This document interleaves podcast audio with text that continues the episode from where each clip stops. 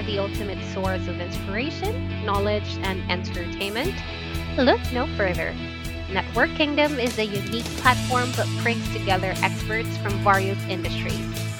Through networking and collaboration, we create inspiring conversations that educate, entertain, and motivate our listeners. Whether you're a business professional, an entrepreneur, or simply someone looking to grow their knowledge base. Hey people, I'm here again. And of course, I always bring you the most interesting guests. So get ready to listen to this amazing, amazing story. Um, hi, Reginald. Thank you for being here and um, thank you for being on our podcast. Um, it's so good to meet you virtually. Thank you, Omu. Yes. Uh, right. Thank you, Omu, for having me. And I love what you're doing. So I'm glad to be on the uh, podcast. Thank you. Thank you so much. So, how are you doing today? Well, I have this saying I, I can't complain because it won't change it. Exactly. I need to, you know, for every time I'm interviewing people, you know, I I I, I initially I didn't like writing because I wanted to look all formal and I'm looking, but I kept missing out on some hot stuff. So now I always have a pen and paper beside me to jot down some things. you have to because you never know what message is going to be exactly directly for you. Mm-hmm. Exactly, exactly, exactly. So I'm sure my people want to know who is. So I'm going to call him Reggie. Um, I'm sure some other people call him Reginald, but I'm going to call him Reggie. So who is Reggie? Well, Reggie, first off, is a, a child, a man of God. I am a Christian. I'm a follower of Christ. Um, amen. Yes, I came from a long way um, from the what they call the the streets. I was in prison, incarceration, things like that. But besides that, I'm I'm an at-risk specialist. I help people turn their pain into purpose. I'm a certified life coach, author, keynote speaker, entrepreneur, mentor, all that good stuff. And so, so Reginald is a various amount of things through God. Did you start from the bad stuff to the good stuff? Yeah, yeah, yeah. I usually tell when I'm when I travel and I speak, I always tell people, I'm gonna tell you the good stuff. I'll show them books and fashion line, all the magazines I've been on. Then I say I'll get to the good, the great stuff. Because when you go into the darkness, you can show people what I overcame to let them know that it's possible. You know what I mean? I, I let them know, um, you know, starting I, growing up the Chicago projects through gangs. My mother was abusive. She was on drugs. Um, she ended up in prostitution. And um, so my mother had a bad temper, and I and I basically got some of that. But sh- I was shipped from house to house like an orphan. It wasn't stable, you know. So I I, I went through a lot of bullying, a lot of uh, running from gangs, and having to be violent. And uh, I ended up moving with my father. Um, anybody on the show ever heard of the Fresh Prince of Bel Air television show? My life was like that. My father was middle income with my stepmother. They were corporate America. They had the four cars, a pool. They lived in Miami, Florida. It was nice. And I came from the Chicago projects. Um, I mean, um, bullet holes in the doors and all kind of drugs and things like that. Yeah. And I moved to Miami and it was like a whole nother world. And so when I moved there, it was supposed to be a time that I would um, get my life together. And uh, by the time I was 14, you know, I, I, if you remember at 14 years old, you started smelling yourself. You thought you were grown. You thought you knew what you were doing. So when I moved my father, I don't want to. Then being raised by a mother that really um, didn't have a. She was, you know, abusive in a way physically, but she didn't have a strict regimen about helping me grow and being an accomplished person in life. You know, I, I basically almost took care of myself. Then you move into a military home where dad is trying to check your homework and he's getting on the phone while I'm on the phone with girls at nine, nine o'clock saying, get off the phone. It was embarrassing. So I went through a lot of things when I moved to, to Miami and I never, never caught on to what my God, my, my father was trying to teach me. And so in the midst of that, I found out something horrible that my father, um, he had Cubans and Colombians that were friends and they were selling drugs.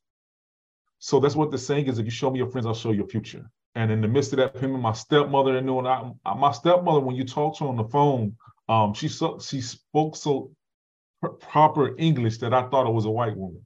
coming from the Chicago projects, you know, we spoke slang and hip and like that. My mother, my, my stepmother is black, but I never heard a woman speak. And my father had to teach me, um, you know, correct English is not a race. I mean, that's the way of, you know, that's the way of life. And I, and I didn't understand that. So you can imagine being taught how to eat with a salad fork, a soup spoon. So I had a whole different world, just like the Fresh Prince of Bel Air when I moved to Miami.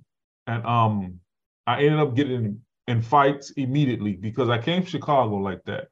And like the second day of school, my father wanted me to, first of all, he wanted me to go to a private school.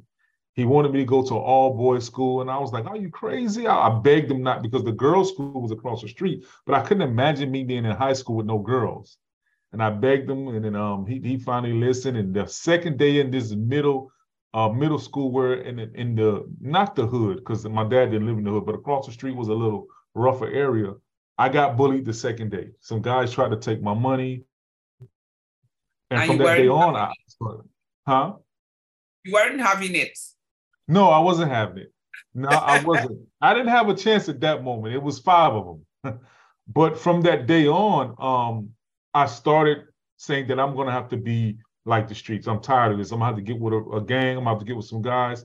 So me focusing on being something was going to do because all I know is from when my father got me, I had been through a lot. And now I'm seeing almost the same pattern, even though I lived in this nice house and had all these opportunities.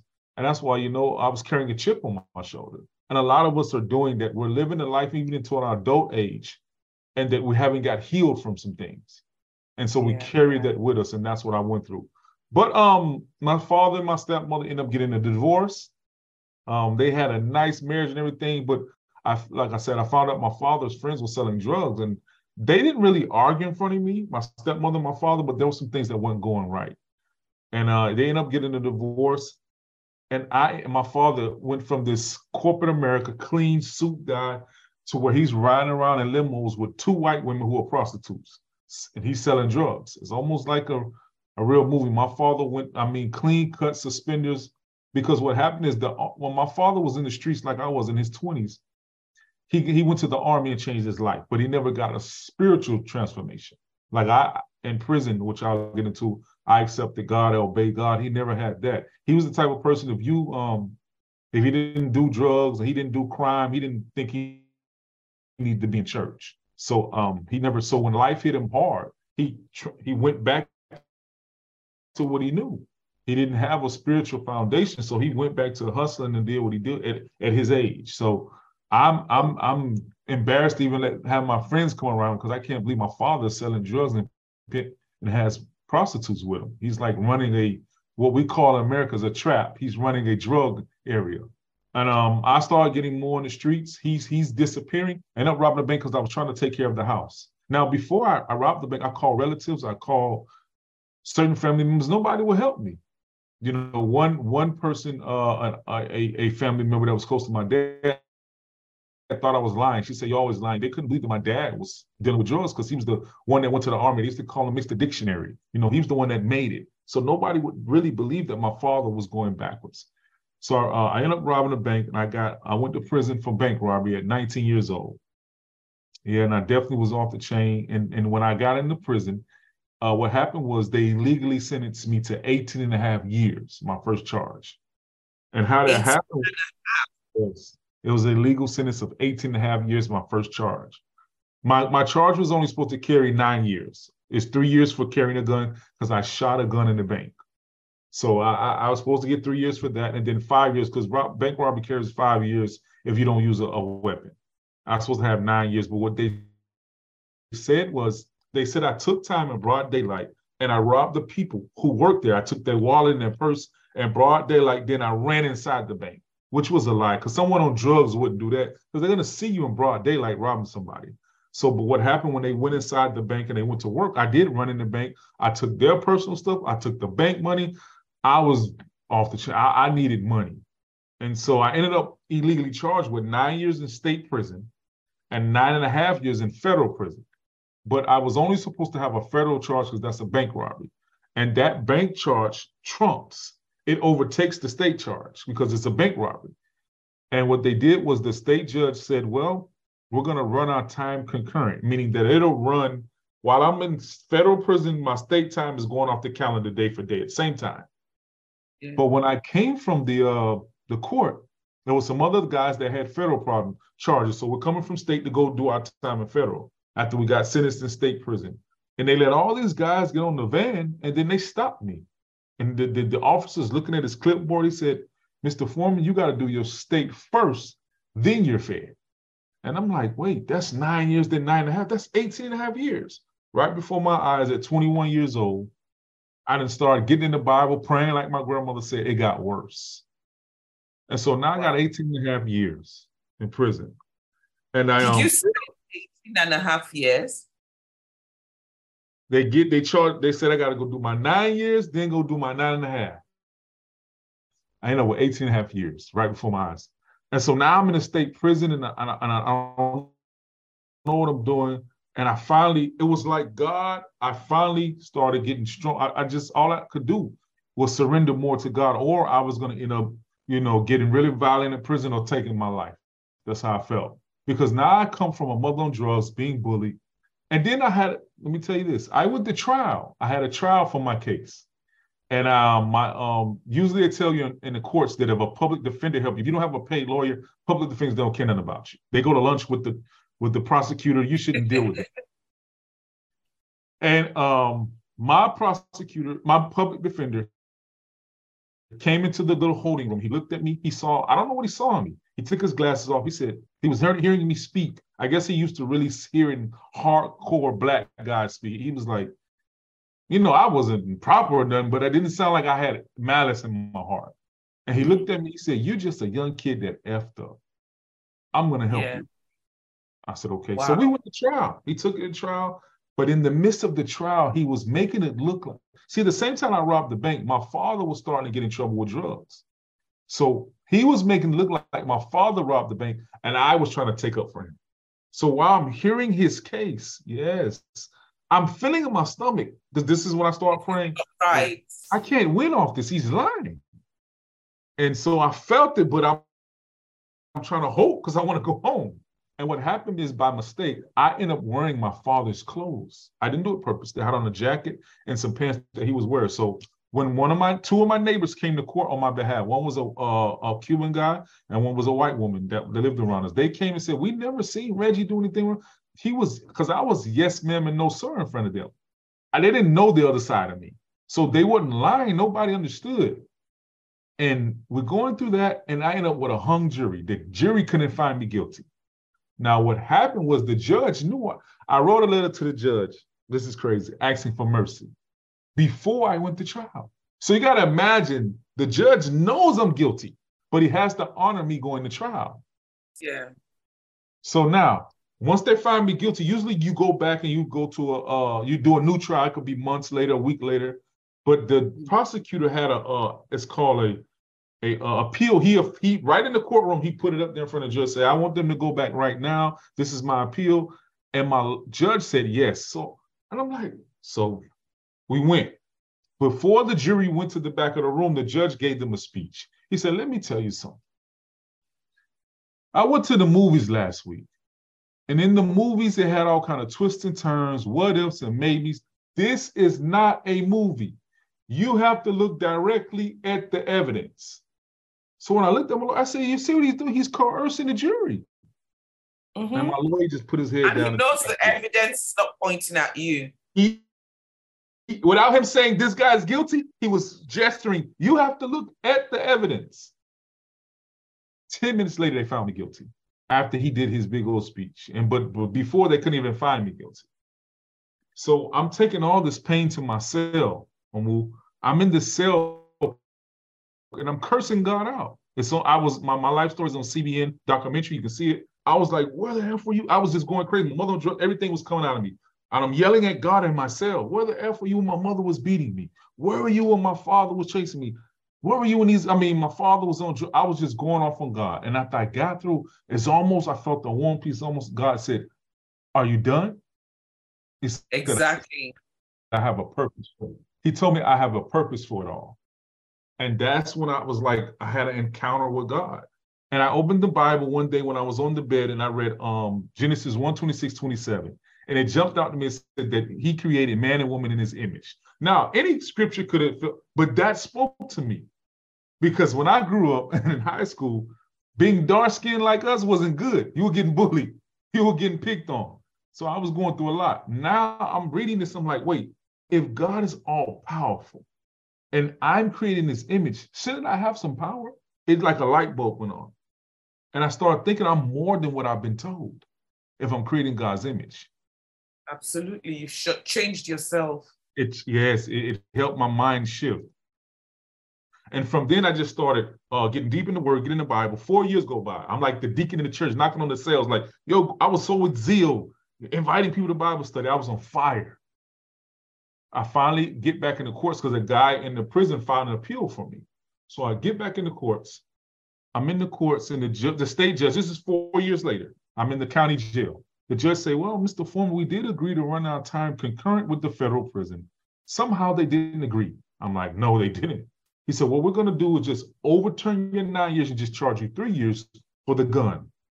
Now, I'm, I got a new sentence of three years. So if I already did four years, I'm a year over the new case. I could have went straight home yeah. out the courtroom. He said, well, we can't let you go because the federal prison has a hold on you. They're coming to pick you up. I'm like, okay. But now I'm excited because some light has happened. I got an overturned case. Some, I'm seeing some movement. Yeah. So what happens in the county jail is on a Monday, they'll send you to state prison from the jail. On a Tuesday, they, they send you to federal, the van comes. They oh, call wow. my name to pack up on Monday. Yeah, you Monday you going to state prison, Tuesday you're going to federal. But they call my name on a Monday. Why would they call my name? My case was just overturned. So I'm trying to figure out why am I going back to state prison? There's a saying while you're trying to figure it out, God has already worked it out. So they yeah. send me to state prison. Yeah, they send me to state prison. I'm writing my lawyer, I'm writing the prosecutor, I'm writing the judge, because all in my mind is how am I going to beat the federal prison over here in state prison? How am I going to beat them? I got to get out of here. I never got an answer. So my number is number three. For whatever reason, I don't try to press it after three times. But anyway, four months go by. And I'm in this classroom where they teach you how to open a bank because the federal prison is way different state. They'll teach you how to get on your feet. You got people that sell big time drugs still running the stock market, watching TV in the federal prison. It's like club. Wow. Yeah. Federal prison. it's still, it was a lot of big, you know, those are people that do bank fraud and all that. They go to federal prison. All the big so drug dealers go there. So you can actually go in there and come out worse than you were when you went in. You can go in and come out worse or better. In the federal state, you can come out worse because I could sit up under those people and learn how to do stock market. I can learn how to do a lot from the ones who lied and stole people's money. You know what I mean? So um, I go to the to the um, I'm in the classroom and the lady from R and D, which means receiving and delivery. They either receive you in or deliver you out. She comes to in her uniform. She said, Mr. Foreman, we need you down at R&D. As I start walking to the door, it used to be a young Haitian kid that was wild. None of the older guys would deal with him. But I was like his big brother. And so I tell people the youth need discipline, but they also need love. So yeah. as I'm walking to the door, he yells out, Hey, today is your day. It's your day. It's raining outside. It's raining. I'm like, what is that? Is some voodoo or something? What do you mean it's raining outside? I didn't know what that meant. So I walk off and I'm like, all right. I walk off and I'm going, the lady's typing on the computer. She said, Mr. Foreman, you have an immediate release. I'm like, okay. Now I know I'm supposed to leave because where? But I know I'm supposed to leave state prison, but the federal prison is supposed to come pick me up. Exactly. So, right. So I know the judge was like, there's a hold on you. So I'm like, immediate release. So I asked, I said, there's no hold on me in the computer. She said, no. I said, there's no detainer on my name in the computer. She said, no, she's typing because they know that I gotta go because I'm four months over in their eyes. So I said, I'm gonna shut up and ride this out and see what happens. So they give me the change of clothes. They give you hundred dollars when you get out of state prison. And I walked to the police car with the lady, and I got in the front seat. I never forget that feeling. Like I'm not in the back seat. And she drove me to the Greyhound bus station. Said, "Mr. Foreman, have a nice life. We don't want to see you again." As I got oh. on the Greyhound bus, I'm yelling, "Oh my God! I just beat the feds because you don't beat federal prison. You can't buy a federal judge like you can a state judge. There's big time judges that, that send money and they, you know, they do bribes with state. But in federal prison, you really don't do that. But I never got picked up by the federal prison. I'm on a Greyhound bus. I'll stop here if you have any questions. I'm I'm I'm I'm listening. It's a movie, and literally, I have been a, a producer. We have, yes. to, we honestly have to make a movie of this. And um, we I have, have a to make script a already. Mhm. I'm actually I'm actually imagining you on the bus and and you know like looking around the cars And like, the, are they gonna like pick me up? I I can't believe I'm going home. Yeah, you know? yeah. So now when I get out of Miami, um, my dad is gone from the drugs. I have nobody there, and I knew. I always tell people when I coach or counsel. Your dad wasn't there. Your dad wasn't there anymore. My dad was gone because of the drug. He was running from the DEA. He had got in trouble with the drugs with the Cubans and Oh, Colombians. wow. He had disappeared. He was pimping and prostitutes, he had disappeared. So I was without my father for years. I didn't see him again. So I only had some friends in Miami, but I knew, and I tell people when you come out of abusive relationship or drug habit or prison, you need accountability. You need somebody to hold you accountable to Yeah. help you. And I knew if I stay in Miami, I'm gonna get back in trouble. I didn't have no help. So what the thing is, at 16 years old, my aunt in St. Louis, Missouri, told me I could move with them. But they are deep COGIC, Church and God of Christ, Holiness Church, like no makeup, skirt down to their ankles. I was like, I'll never be with them. I ain't gonna be able to play my rap music. I ain't gonna be able to date no girls. And I said 16, I said, I'm not moving with them.